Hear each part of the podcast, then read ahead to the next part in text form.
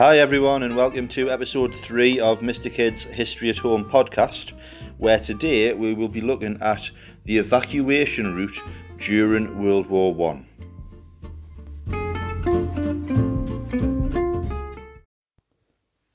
So, before we go into the details of the uh, the various stages of the evacuation process, there are two acronyms that we need to be very familiar with for this unit. Now, the first acronym is the RAMC, and this stands for the Royal Army Medical Corps. And this branch of the army was responsible for the medical care throughout World War One in the trenches and nearby, and it was formally founded in 1898, so it hadn't been around for too long.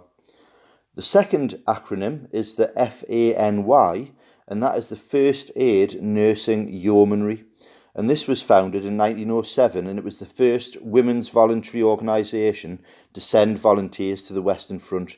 So it provides frontline support for the medical services, so for the RAMC. Um, an example would be driving ambulances, another one would be engaging in emergency first aid. So the RAMC is the, the main bit of the, the kind of medical care that soldiers get with some really, really important support from the FANY. Now we know that casualties during World War One, uh, because of the nature of trench warfare, they were a lot higher than anyone expected them to be. And this meant that it was essential that there was an efficient system to get the wounded away from the front line to a safe area where they could be treated. So we're going to look at the, the stages of that process now.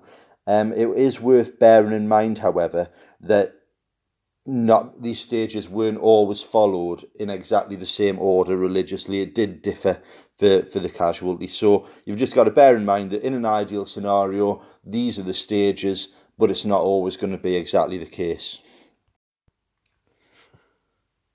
So in and around the trenches, and if possible, out onto no man's land, the first medical response to any injured, uh, in, injuries or injured soldiers would be the stretcher bearers.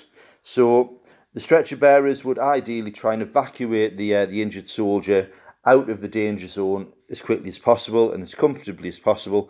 However, it wasn't as always as easy as that. In an ideal world, stretcher bearers would come in, in um, four per stretcher. However, sometimes there wasn't enough, and the mud and the, the kind of sh uh, shell holes and craters that had been created made it very difficult to manoeuvre men on stretchers. Similarly, the shape of the trench, which was a zigzag, don't forget, that made the movement of stretchers difficult too. Now, the stretchers would then take the injured soldier to the regimental aid post, the RAP, and this was generally located within about 200 metres of the front line, often in communication trenches, or sometimes if there was in it was in deserted buildings if there was some of those nearby. Um, the RAP was made up of a regimental medical officer with some help from stretcher bearers who had first aid knowledge.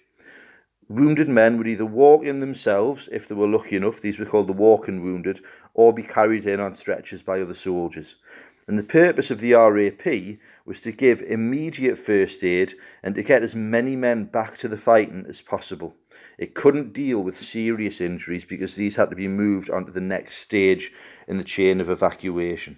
So in the RAP, all they really did was patch up soldiers who were only slightly injured and therefore fit enough to go back into the fighting. The next stage in the evacuation process was dressing stations. And in theory, there should have been an advanced dressing station, which is an ADS, about 400 metres from the regimental aid post, and then a main dressing station, an MDS, a further half mile back away from the trenches. Now, in practice, this was normally not the case, and there may only have been one dressing station, so either an ADS or an MDS, or a bit of an amalgamation of both. Where possible, the dressing stations were located in abandoned buildings, dugouts, or bunkers to try and make use of, um, of buildings that were already there for extra protection and this is because they were still within range of enemy shelling. Where these were not available, tents could be used, and each dressing station would be staffed by around about 10 medical officers, medical orderlies, so those are, are like the kind of helpers who have a basic medical knowledge, and the stretcher bearers of the, the RAMC, the Royal Army Medical Corps. And from 1915, there were also some nurses available for this part of the chain of evacuation. Now, to get to the dressing station, men would either walk if they were walking wounded, or if they were able to do, uh, if they were able to do so, or they would be carried um, in stages by the stretcher bearers. The people working at the dressing stations belonged to a unit of the RAMC called the Field Ambulance. Um, now, this is not to be confused with the vehicles that carried the sick and wounded, which were known as ambulance wagons. A, f- a field ambulance unit could deal with 150 wounded men, but when major battles were taking place, they would have to deal with many more than this. So, for example, the field ambulance at Hooge in the Ypres salient during the Battle of Ypres dealt with about 1,000 casualties um, between the 10th and 11th of August 1917 alone.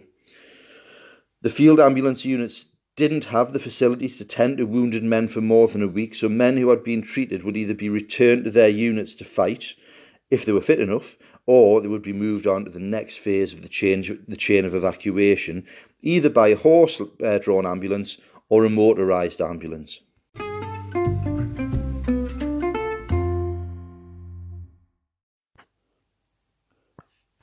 The next stage in the evacuation process were the casualty clearance stations, or CCS. Uh, now, these were located at a sufficient distance from the front line to provide some safety against attack, but they were still close enough to be accessible by the ambulance wagons. And often the CCS were closest to the front line would specialise in operating on the most critical injuries, and those are generally injuries to the chest because it involves the vital organs. And they were set up in buildings such as factories or schools, often ruins, and were often located near to a railway line, so the next stage of the chain of evacuation could take place quickly. Now, obviously, this all depended on what was nearby, so this is more like an ideal scenario.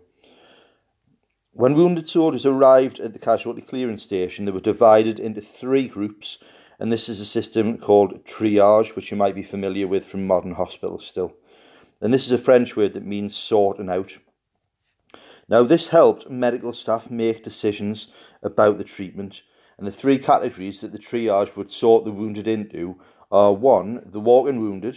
So these were the men who could be patched up and returned to the fighting. Now, often these men would already have been, been dealt with um, further back down the evacuation process.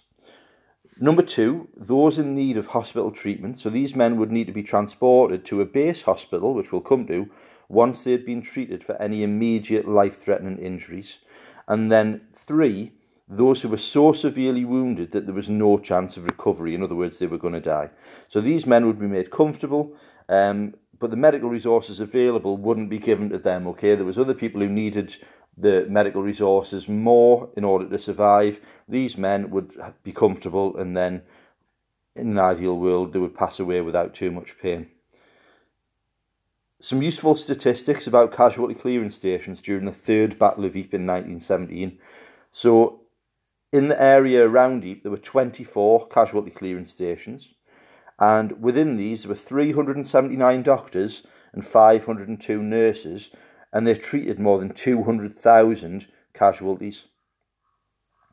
Um, the medical staff operated, so they carried out operations on 30% of the men who were admitted, and in total, of the men admitted, 3.7% died. So 3.7% of them would have been fallen into that third category of no chance of recovery. Our final stage in the evacuation process was base hospitals, which I mentioned a, a minute or two ago. So the base hospitals on the Western Front were located near to the French and the Belgian coast. This is so the wounded men who were treated there could be close to the ports so they could be trans- transported home to Britain by boat. Now, at the start of the war, there were two types of base hospital the stationary hospital and the general hospital. However, they both worked in very similar ways. So, men were treated in both types of hospital until they could be returned to Britain for further treatment, or if they were lucky, they were fit enough to then return to the fighting.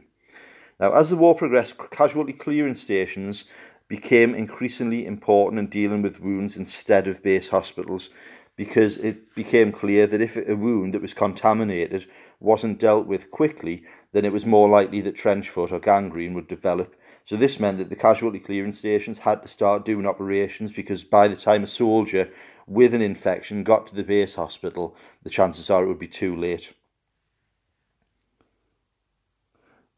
So, because the base hospitals weren't really kind of carrying out the roles they were initially intended for, they started to take on other important roles instead. So often it was in the base hospitals where new techniques, which were um, had never been done before, they were trialled. So, for example, by dividing patients up into different wards according to their wounds, so like amputees, head wounds, chest wounds, etc., and by allocating doctors to a specialised ward, it meant that doctors could become an expert in a treatment of a particular wound and get better and better at it.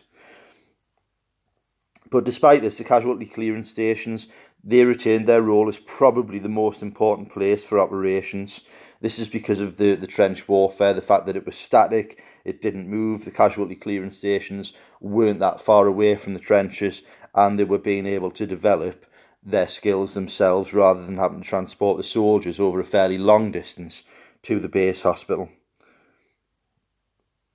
It wasn't until 1918, right at the end of the war, that because of the involvement in the Americans and the Germans' last ditch kind of attempt to win the war, that many of the casualty clearance stations were moved back, and that was when the base hospitals actually started to be used for what they were intended in the first place.